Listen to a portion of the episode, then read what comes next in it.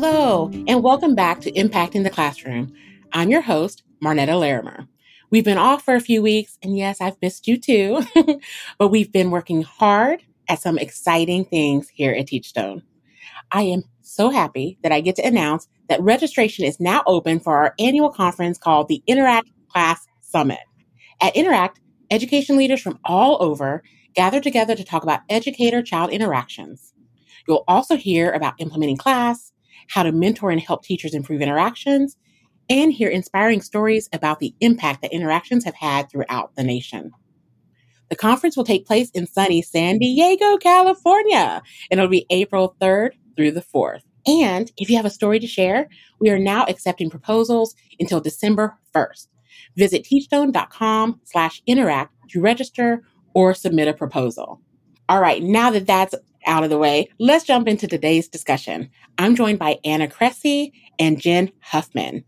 Ladies, welcome to the podcast. And if you could please introduce yourselves to our audience. Thank you so much. We're so excited to be here. I am Jen Huffman. I'm the Director of Research and Evaluation at the Prenatal to Three Policy Impact Center at Vanderbilt University. We conduct program and policy evaluations. We work in a lot of different policy spaces, but everybody recently has been wanting us to evaluate their childcare efforts. My team conducts uh, cost benefit analyses from everything from paid family leave to earned income tax credit programs, and states increasingly are interested in having evaluate their childcare investments as well at the state level. We also conduct program evaluations of state and nonprofit led programs and interventions, as well as some data analysis and data dashboard work for state agencies and nonprofits as well. Wonderful. Thank you, Jen. Anna? Yes, thank you so much for having us. I'm Excited to be here. My name is Anna. I'm a senior research associate with the Prenatal to Three Policy Impact Center. So I work as part of Jen's team. And as she said, We've had a lot of childcare work going on at the center. So I've been pretty involved um, thinking about childcare. What are the problems facing childcare? What can states do to support the childcare industry and what good comes out of it when states invest in childcare. So excited to talk today. Oh, yes, this is going to be a great discussion. Welcome, welcome, welcome. Anna and Jen, I like to ask all of our guests what's impacting the classroom. So recently, Prenatal to Three Policy Impact Center released an insightful report articulating the value of early childhood investments in Virginia that highlighted the impact that investments have had on the quality of education. Can you tell us a little bit more about that? Whatever you'd like to talk about about it? Of course. Thanks for asking. So, there's a lot happening in the childcare world right now. The COVID 19 pandemic set off a pretty big childcare crisis all over the country, one that had been building for a long time. And in response to that, the federal government provided billions of dollars in emergency pandemic funds to help stabilize the childcare industry. Every state used that money in different ways, some approaching sort of single parts of the problem and others taking a sort of big systemic approach. Virginia did some really creative things with their money, really thinking about the childcare crisis from a holistic perspective and intervening in a lot of different ways. And so they used some state money and also some of this federal emergency money to invest a bunch of money in childcare. Uh, we basically looked at a single year's investment, which was about an additional $309 million that Virginia used to increase the availability of affordable, high quality childcare for Virginia families. Um, and so we looked at that investment, which is now at risk of going away, like the rest of the money, um, because the federal investments in childcare are beginning to sort of be phased out. So we looked at what they did with that money to understand what will go away, both what they have earned, what they've gotten so far, and what will go away if the federal, when the federal government's emergency funds go away in the absence of additional state dollars. And we find that the impact is pretty big. So childcare is pretty incredible, especially if it's affordable and high quality, because it helps families and kids in a lot of different ways. So when childcare is affordable, kids or parents can go back to work. They can earn money for their families and they also spend less money on childcare if the childcare is affordable to them. That leaves more money for taking care of their kids, for buying stable housing, for buying food, for buying books, things like that. And then if the childcare that kids spend their time in when their parents are at work is also high quality, those kids also have access to high quality learning opportunities, safe, stable, nurturing environments while they're at school as well. So, in that way, Virginia's investments support stable, nurturing environments both at home and at school. So the impact of that $309 million, again, invested in one year is huge. Um, we estimate that it sends almost 11,000 mothers back to work, that it lifts more than 5,000 kids out of poverty, and returns within a year almost $400 million in terms of money spent in the economy. So, in terms of increased family earnings, increased disposable income. Um, so that money goes back into the economy. And then also, those kids have better outcomes for the rest of their life. Do better at school, start school ready to learn, less likely to be retained a grade, more likely to graduate high school. And those things save money as well. So the long and short of it is investing in childcare is good. yeah, most definitely. You were mentioning so much and the report was really a great read so i hope the listeners you know take some time to look it over. That affordable care right is one of the key things that i heard in there which really is a challenge you know for families. When you think about cost of care like how did you lean into that and make this a reality for your families? So, what they did in Virginia was most of their investments were focused in their the childcare subsidy system and an associated program called the Mixed Delivery Program. These are programs that offer affordable childcare to families by helping families pay for childcare. Every state has a childcare subsidy system. And the way that childcare subsidy systems are typically a partnership between the federal government and state governments, funded by both of them. The federal government provides a lot of guidance and suggestions and very few rules. So states can sort of do have a lot of flexibility in how they implement those programs. I'm explaining all of this because it sort of comes down to what families pay for care and why that matters. So basically, when states have these subsidy programs, if you are eligible for a subsidy, you can apply. And if there are subsidies available, you can receive a subsidy. How likely you are to receive a subsidy depends on how many subsidies your state funds, how much money they put into that program. In Virginia, they decided to eliminate the waitlist. So that basically meant everyone who's eligible would receive a subsidy. And they raised eligibility up to 85% of the state median income, which is a, about 300%, a little over 300% of the federal poverty level in Virginia, which is pretty uh, inclusive, a pretty wide eligibility range relative to other states. So they did both of those things. So when you are eligible and receive a subsidy, the state then pays for your child care. You usually pay for a portion of your care called the copay, but the state pays for the most of it, just called through what's called the reimbursement rate. The difficulty in most states is that the reimbursement rate falls um, is often not enough. It's not enough for a couple of different reasons. One is that the federal government recommends that states reimburse childcare programs at what we call the equal access benchmark, which is the 75th percentile of the market rate. In other words, if there are 100 childcare programs and you line them up from least to most expensive, the 75th most expensive program, that's the 75th percentile of the market rate. And so states are, are it's suggested that states set their reimbursement rates there. Um, I think 26 states currently do that. Um, so a lot of states are below the market rate. The second problem with the market rate is that it doesn't reflect what it actually costs to provide childcare. Mm-hmm. So um, I can explain that in a little bit more detail. Sorry, this is such a complicated um, tangle of a story.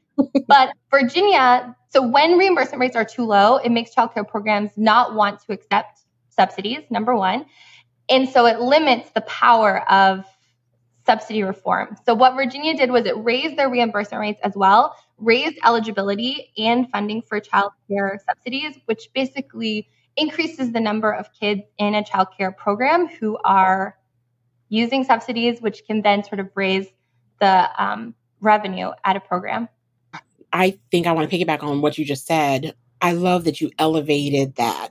There is a high cost to providing care, right? Oftentimes we think that, you know, child care providers are making money hands over fist, right? So let's talk about why is childcare so expensive so that the audience really understands what goes behind those dollars.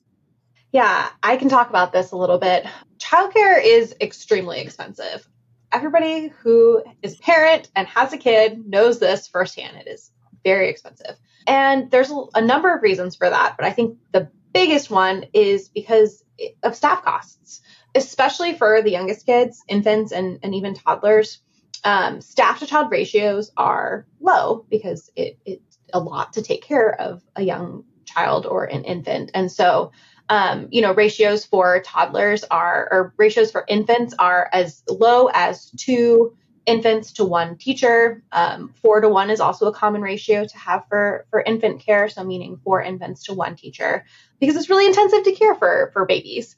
And so that just means that staff time is really costly it is hard to kind of come up with the resources needed to pay for that ratio. And so the kind of resulting price to parents is is really high. There are also of course other factors that go into that. It is costly to get a facility ready to take care of babies and young children whether that is a center or a family home, you have to have everything from outlet covers to safety gates to, to doors and latches and all kinds of things to meet state regulations as well as just kind of basic safety features. And then there's also the cost of the facility itself, playground equipment, toys, all of that stuff is extremely expensive to obtain and to upkeep. But really, the really primary driver of, of those high costs are staff time, especially, like I said, the younger the children, the lower the ratio between teacher and child, and therefore the higher the cost and the more difficulty that there is in kind of creating a system in which you can like afford to pay for for that care. Thank you for that. Anna, did you want to add anything to that? I think what Jen said is exactly right. I think the big piece, the struggle in the childcare industry is that the actual cost of providing childcare is so high that the majority of families can't afford to pay it. Most families that you know who access childcare, at least in my experience, will tell you how expensive childcare is. Like, oh gosh, it's like so much money every month. And it's true. In most states, it's more than in state college tuition. But the reality is the prices that the market is charging right now are maxed out at what parents can currently afford to pay and don't reflect what it would actually cost to provide high quality childcare.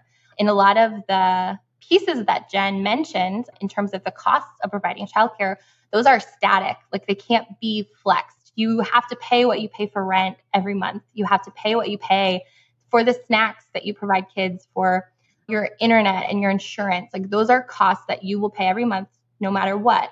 And so the only place there's any wiggle room is in what you pay your staff. So that's educator benefits, that's educator wages, that's paid time off for educators. It's having someone who can cover the classroom during breaks for paid professional development, all those kind of things. Those are the places where there's any wiggle room.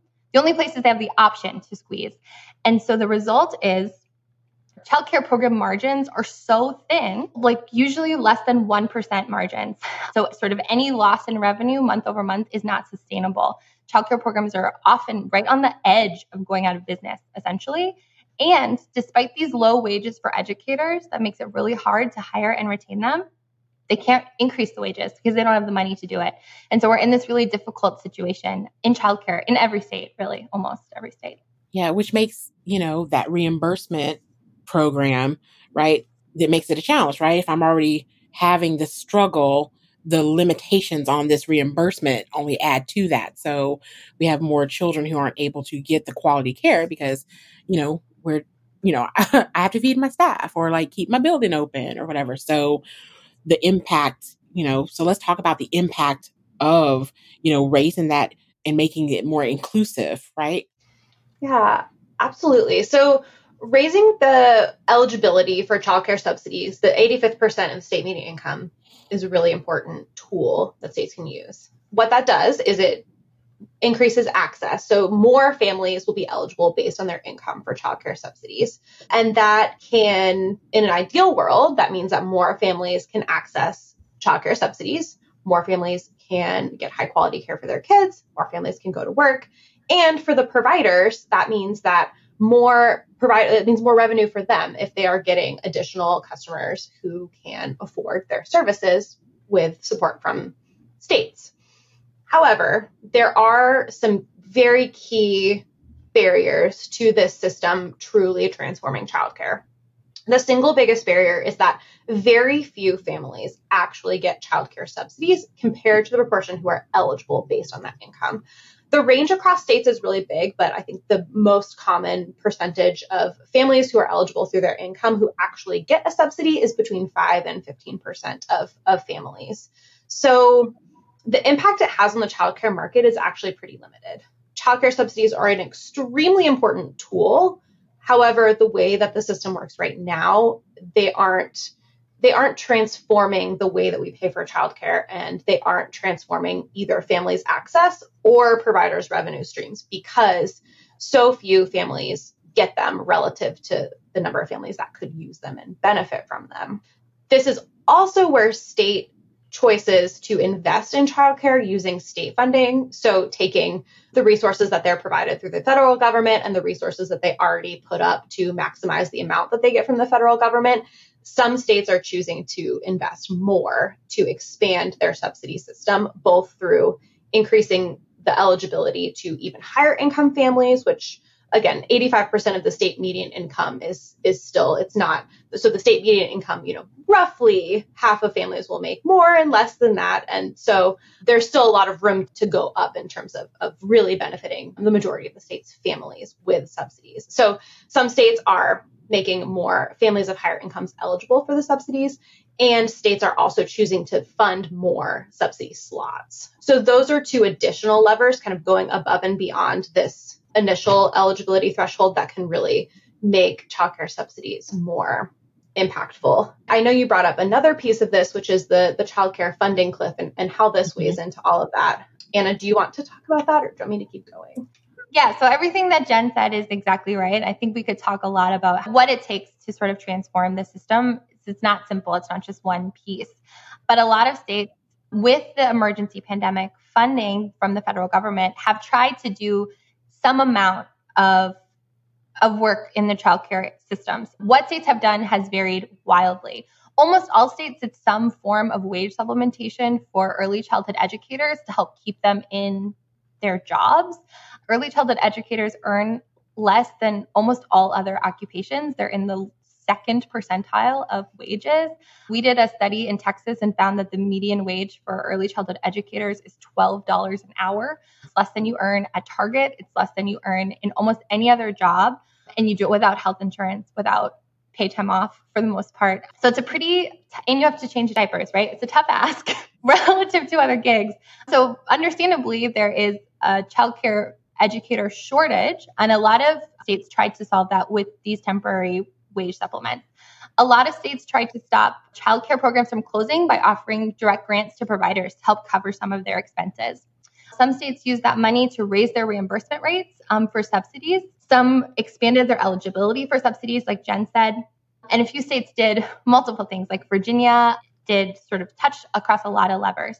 No matter what states did, no matter how sort of like one piece at a time or thinking about the whole puzzle, everything states did with federal money was important. It helped kids continue to have access to care. And right now, we're talking about all kids, not kids who just use the subsidy system, but these kept childcare programs open for every parent. And they helped raise equality for childcare. They helped families with low incomes access care, which helped parents get back to work. This work was super important, kept the childcare industry from collapsing. And that money is starting to go away this year, um, with more money expiring next year. But the problem is, none of the problems that were facing the industry that were targeted with this federal emergency funding, those problems haven't been solved. We still have low wages, we still have thin margins mm-hmm. for educators. And so when that money goes away from the federal government, if states don't replace it and if the federal government doesn't replace it, then we're going to have all the same problems that we had back during the pandemic again. And if states did things like, let's say they raised reimbursement rates but they aren't going to replace the money with new money. Without doing that, either they'll have to lower their reimbursement rates back down or they'll have to serve fewer kids because they won't have the money to pay for those higher reimbursement rates for all those kids in the subsidy system. So we're, we're talking about a pretty stark problem coming up. Mm-hmm. It's going to affect childcare um, access and quality for a lot of families across almost every state. I appreciate that. And just kind of scary. Like I could visualize all those things, you know, when you've lived in that space, you're just like, oh, right. Like, and it's a very big challenge, right? And it's like you said before the pandemic, it was already a problem. The pandemic just highlighted and, you know, shed a light on and made very obvious how big the problem actually is. So when those funds do run out, you know, what are some opportunities to leverage more funding, right? What thoughts do you have around that? Yeah, honestly, the the big thing is this is an opportunity and a necessity for states to to step up and close the gap to identify new sources of funding to invest in childcare. It does not appear as though any additional funding, at least in a substantial way, is coming from the federal government, which really leaves state states responsible for for closing the gap.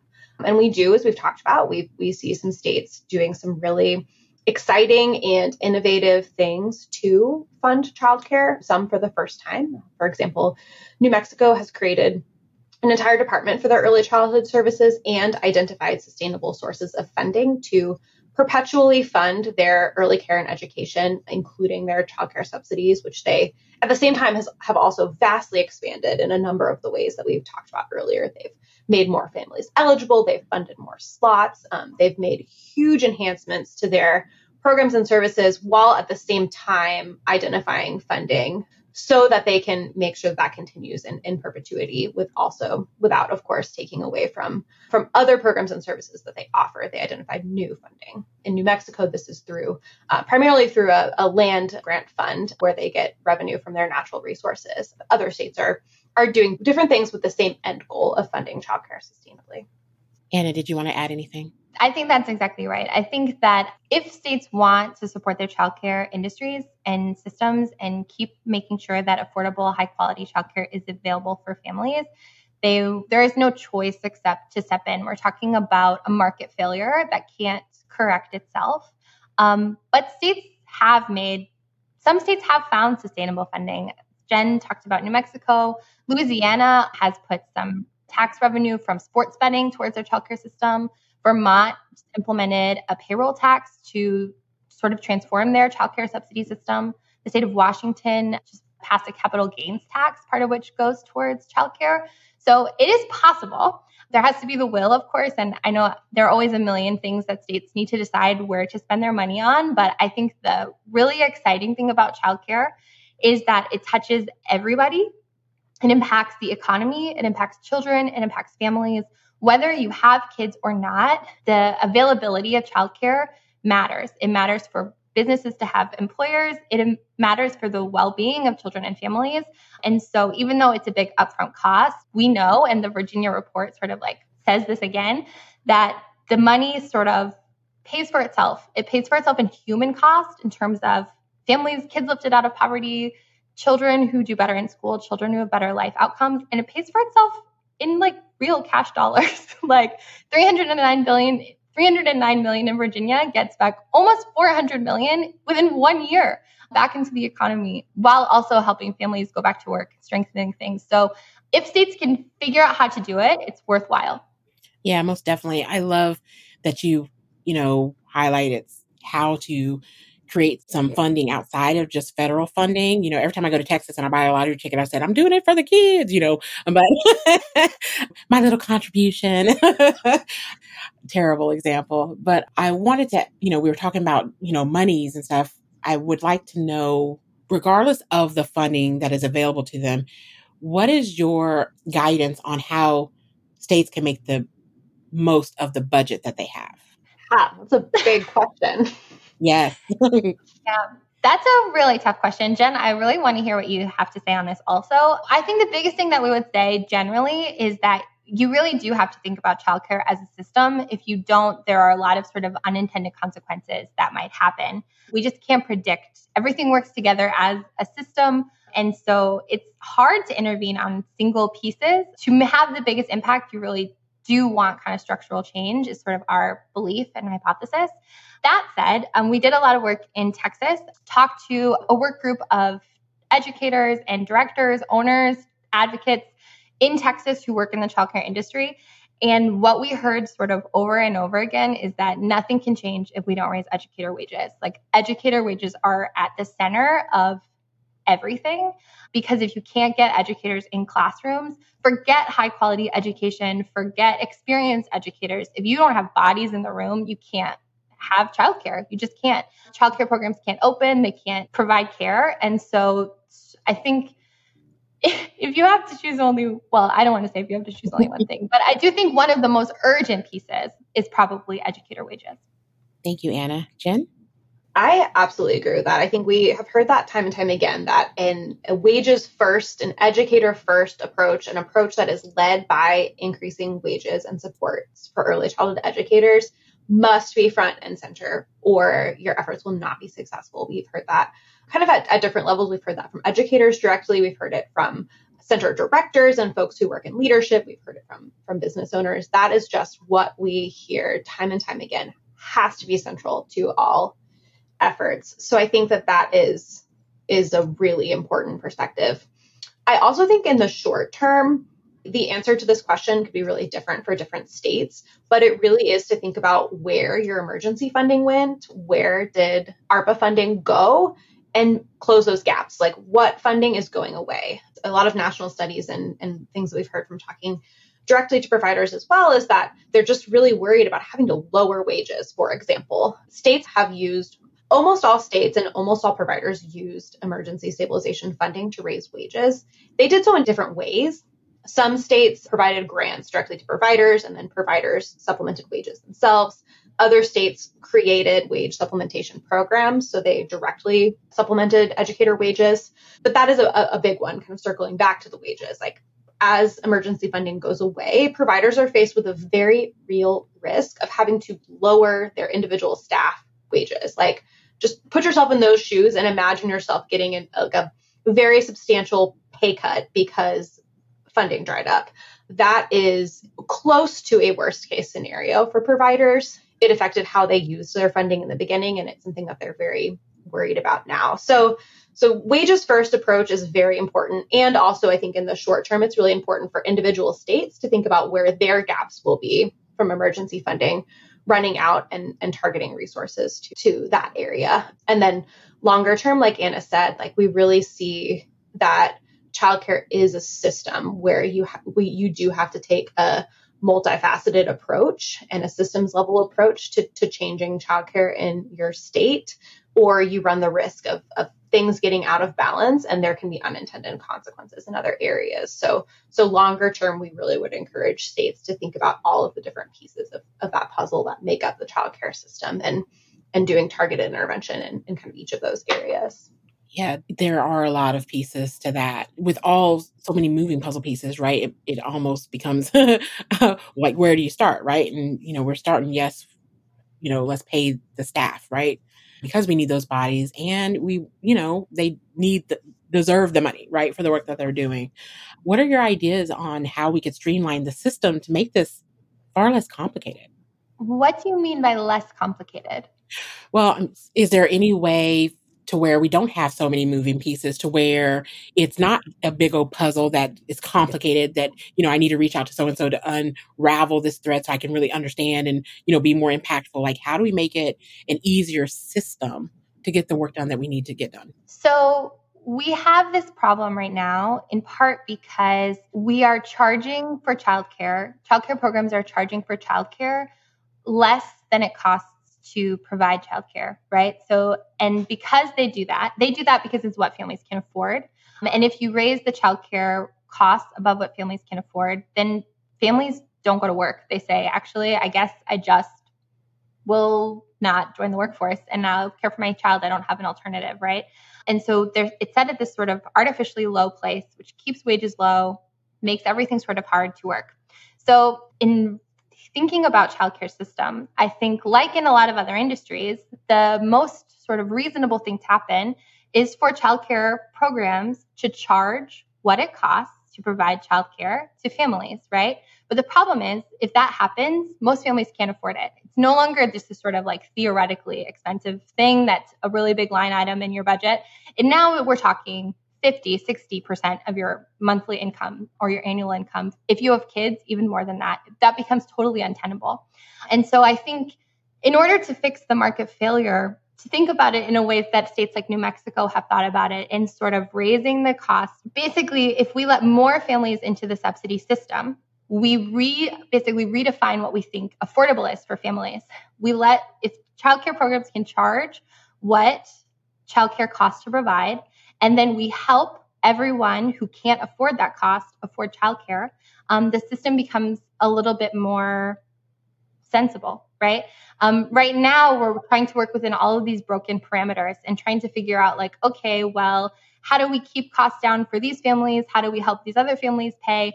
That's sort of why we say this systemic approach, even though it sounds complicated, is actually sort of the simplest in theory solution. Now, I'll caveat that say it hasn't been evaluated yet. It's been economically modeled, but we'll be keeping an eye on states like New Mexico who have done sort of like this systemic systematic change to see if we get the equilibrium that we expect, if it sort of fix this broken market and lets equilibrium come into the system. Jen, does that make sense to you?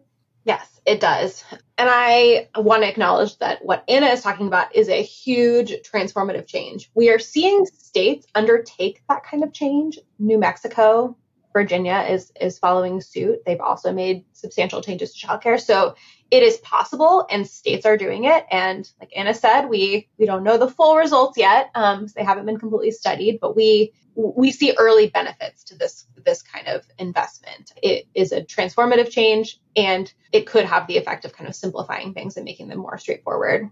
I know that not all states are ready to undertake that kind of a transformation. And so I can also mention just a couple of a couple of other types of changes that states can make that will make things simpler either for families or providers. I think one, again, this example is from New Mexico. Other states are trying this too, but moving different early childhood programs and services into one department so that there are fewer different entities to contact if you need something. Something that we hear from providers is that, especially for new providers entering the market or for new program directors or, or leadership staff coming in, it's really hard to figure out where to go for your different needs. Childcare subsidies are in one place, but the wage supplementation program is somewhere else. And each system has a different login and, and it just gets really complicated and it can become burdensome to figure out how to get your needs met or or things like that. So combining services into into more into one place is something that specifically states can do that is much smaller scale but can really simplify things for providers and for families who might be applying for subsidies. That is one thing. Relatedly, states are providing shared services support or quote unquote back offices support to help decrease the administrative burden for, for these types of functions by sharing functions among different centers. So that's something else that states can can fund to support things to just be less complicated for for providers, kind of on a on a smaller scale. It doesn't require reworking the entire early childhood system. So I would say those are two kind of more lower hanging fruit options as well. I love that you guys, this has been so interesting and fun. You guys are amazing. I love it. All right. So before we go, we're coming to the end of our time. What is one key takeaway that you'd like to share with our audience that you want to leave them with?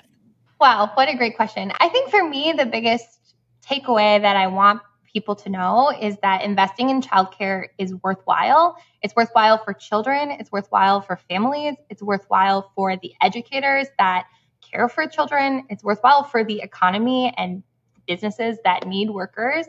It's worthwhile for everyone. So even though it is expensive, childcare is a good investment for states. Um, it's good for kids and families. It helps kids and families thrive, not just in childcare, but across the life course. Investing in childcare can be expensive and states will have to get creative, but it's worth it. And the risk of losing childcare, which is what we face with this fiscal childcare cliff coming up, is something that we all should be worried about. Thank you, Anna.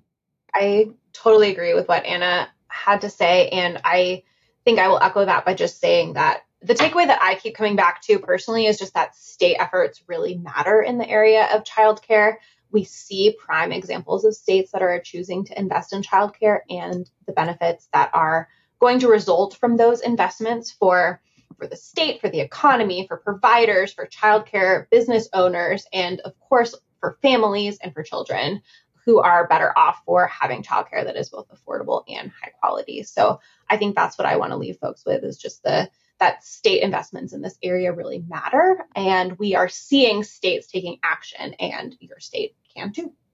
That is wonderful. Thank you both so much for joining today. We loved having you on the podcast. If I could share some of the quotes, right? State, state efforts matter in childcare. When states invest in childcare, everyone benefits, right? That's the message of this podcast. And I appreciate you sharing that with the listeners. Listeners, You can find today's episode and transcript on our website, teachstone.com slash podcast. And as always, behind great leading and teaching are powerful interactions. Let's build that culture together.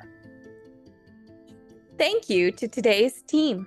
Marnetta Larrimer is our host. Our producers are Isabella Henriksen and me, Megan Cornwell. Editing help is from Castos. You can find Impacting the Classroom on our website at teachstone.com slash podcasts, where you can also listen to our other show, Teaching with Class. Impacting the Classroom is a Teachstone production.